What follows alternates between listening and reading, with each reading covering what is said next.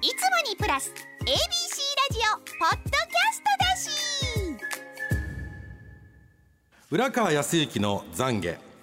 若い頃テレビの商店街中継の仕事をしていましてねある日仕事が終わりましてね、えー帰ろうかという商店街でまあ年のせいだったもんですからね年賀状を買おうと思ってね、えー年賀状200枚買いましたらその商店街の福引きやってってって話になって福引きね2回したらね2回とも当たりましたよ、えーどっちもね同じ商品でねフェルトでできたね可愛らしいね五月人形。兜をかぶった男の子の横に鮮やかな勝負の花があるフェルト2個もいらんけどなまあ可愛いからいいかなんてと思いながら歩いて行ってますとね私が乗ってきたロケバスと中継車が私を置いて走り去っていくじゃありますか「おいおいおいななななな」ってパッて横を見たらなんと先輩ディレクターも一緒に置いてきぼりになってるんですねじゃあ仕方ありませんからじゃああれですね電車で帰りましょうっつって駅の方まで歩いて行って、えー駅のガード下の洋食屋さんが見つかりましたご飯でも食べていきましょうかもうね老舗でございます長年の煙と油でいぶされた感じの飴色になった木造のね木の内装が綺麗な洋食屋さん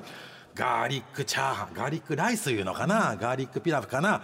もうカリカリのニンニクとあのヒレ肉のちょっとかけらが入って美味しいトッピングで周りがカリカリで真ん中があの半熟の目玉焼きね、その横にまたさらにトッピングでもう肉汁たっぷりの和風ハンバーグ。えニンニク醤油がこれまた美味しいんですね。それをパッと食べているとパッと顔を見上げると一緒に食べている先輩ディレクターの顔が鬼の形相目は劣化のごとく怒っていて会社や番組の悪口を止めどなく喋り始めるんですね。うわ怖っこの人こんなこと思ってたんや。という時に私目が覚めました。そう今の話全部夢だったんです、これは昨日の朝のことです。私こうね病気で会社休んでましてね会社に長く来ておりません。そういう時に見る夢登場人物が全員会社の人。私もなんだかんだ言いながらこの会社のことを好きなのね。組織の一員でいたいのね。ってことを認識しました。だって人間だもの。はい。みんな人間だもののコーナーがやってまいりました。妬みそねみ恨みつれみは人生ダメにしますからね。あれ流しましょうっていうコーナー、はい。初めてのパターン。夢。夢落ち、まあね。初めての夢落ちです。みんな人バスで間だもの。ほったらかしにされるとなんか夢占いあるんですかね？なんかのな何かのね。なんかの、うん僕ねあの若い頃からしょっちゅう乗り遅れるんです夢で。ああいや夢で？ってことは？バスとか電車とか。ヘビーローテーションなんかでね今回はもうはっきりもうアナウンサーも元アナウンサーも、えーディレクターもはっきりわか覚えてる人が出てきますからね、現役の人も出てきましたしね、でその僕を置いていったロケバスの後部座席に座っていた人は大阪交通のカメラマンですからね。あら具体的なもうね具体的な今大阪交通何やな言いませんけれどもね、制作会社のね。で先輩ディレクターも元アナウンサーの先輩ディレクターとかね、もう、まあ、実名は挙げませんけれども夢とはいえ。夢そうですね。夢ってリアルですよ。だからね周りカリカリの目玉焼きが乗ってるガーリックチャーハンで。料理のねディテールもそう。ねであそうそう。ナスとじゃがいもの味噌汁もついてた。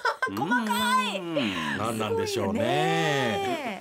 さあ行きましょうか。おこちらは。もう。はい。27歳男性路地裏の中年さんの人間だもの先日家電量販店に充電式の電池を買いに行きました。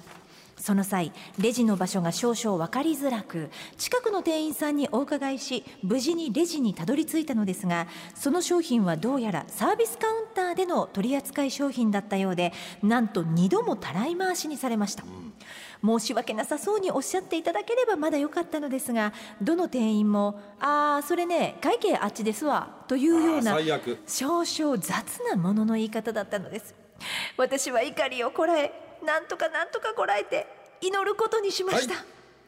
どうかこのお店がギリギリ経営が続けられる程度に売り上げが落ちますようにいいね。とだって人間だもの。このお店が潰れますようにと 呪っては自分にブーメランで返ってきますからね、ギリギリ経営が続けられる程度の売り上げになると、えーその店員たちの給料も一切上がらないってことですから。はい。いいことですね。皆さんこれ真似ましょうこのお店潰れればいいのにと思ったらそうよね。運命が帰ってきますからね。このお店が潰れない程度のギリギリまで売り上げが落ちますようにと祈ることにしましょう。素晴らしい。すごいな。祈り方がだん一だんね。つの答えが見えたの見えましたね。かもしれません。でもいるよね。担当じゃないと思ったら、だってねその人のお金で飯食ってんのにって思いがないのよね。そうですね。ああ私ちゃいますわ。どうぞあっちにってね、うんほんただね本当にこの方ね27歳男性の、はい。えー路地裏の中年さん、はい。中年ちゃうやんか若いやんかそうなんです27歳よね。あのあなたが祈らなくてもそういう店員は勝手に不幸になっていきます。そうですか。うん。あらあら。そうでした。えーこちらはこっちか、はい、46歳女性花さんの人間だもの。私は病院の受付で働いています、30代ヤンキー風の女性のお会計の時でした。私が2460円ですと伝えるとヤンキー女トレイに10円玉と5円玉をジャラジャラと投げ入れ今いくらか数えてもらえますと言いました。なんとヤンキー女は端数の460円を50枚以上の10円玉と5円玉で出してきたのです。そもそもお金を投げつけるなんてお賽銭箱と間違えてるんか。しかも連休明けで忙しい時にとムカムカしましたが診察待ちの患者さんの前を通り帰っていくやつの背中を見て私は心の中で叫びました。底のけ底のけおバカが通るバカってね。だって人間だもの。あそこのけそこのおバカが通るがちょっと世の中に流通してきたかしら、今年の流行語大賞も見えてきましたもんねもう。そうですね、これでもあくまでも歩道を歩いてる時にチリンチリンと鳴らす不届き者の自転車に対してはい。言っていただきたいことですよ。もともとの語源はそこにあったんですけどね。そうですよ。小林一茶ですから。そこのけそスズメの子、そこのけそこのけお馬が通る。そこのうけそこのけおバカが通る。これ小林一茶博物館とか訴えられないかな？大丈夫かな？大丈夫大丈夫。大丈夫ですかね？大丈夫かな？ただひどいね。ひどい小銭で。投げんのがひどいわでもお賽銭箱と間違えてるんかだったら逆に神様仏様と間違われてる喜ばないとね。そっからし幸せを抽出するんですね。塩田恵美ならそうですよ。神さんやと思われてんねや。ありがととう言うて。ああありがとう。私を神様扱いしてくださってってね、でも面倒くさいわ数えるの。その小銭を。でもほらね今銀行とか郵便局が小銭受け付けなくなったでしょ。あれひどいよね。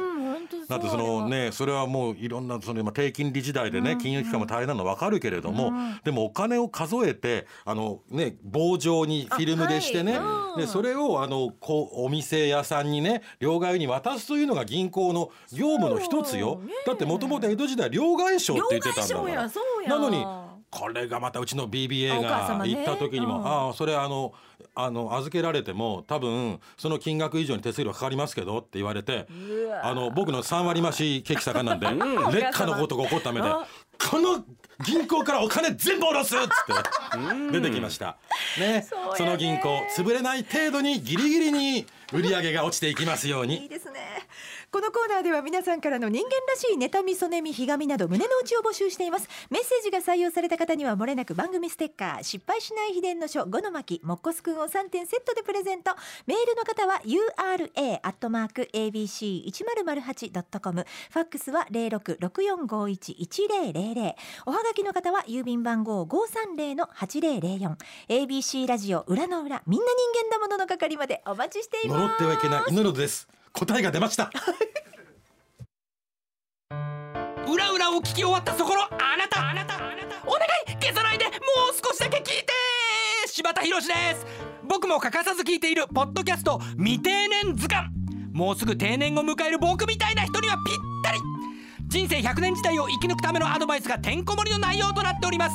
ガッチの赤裸々な話も聞くことができたりしていろいろ苦労してたんやなガッチ。僕が担当している旅ラジの番外編聞く旅も聞いてください。柴田博でした。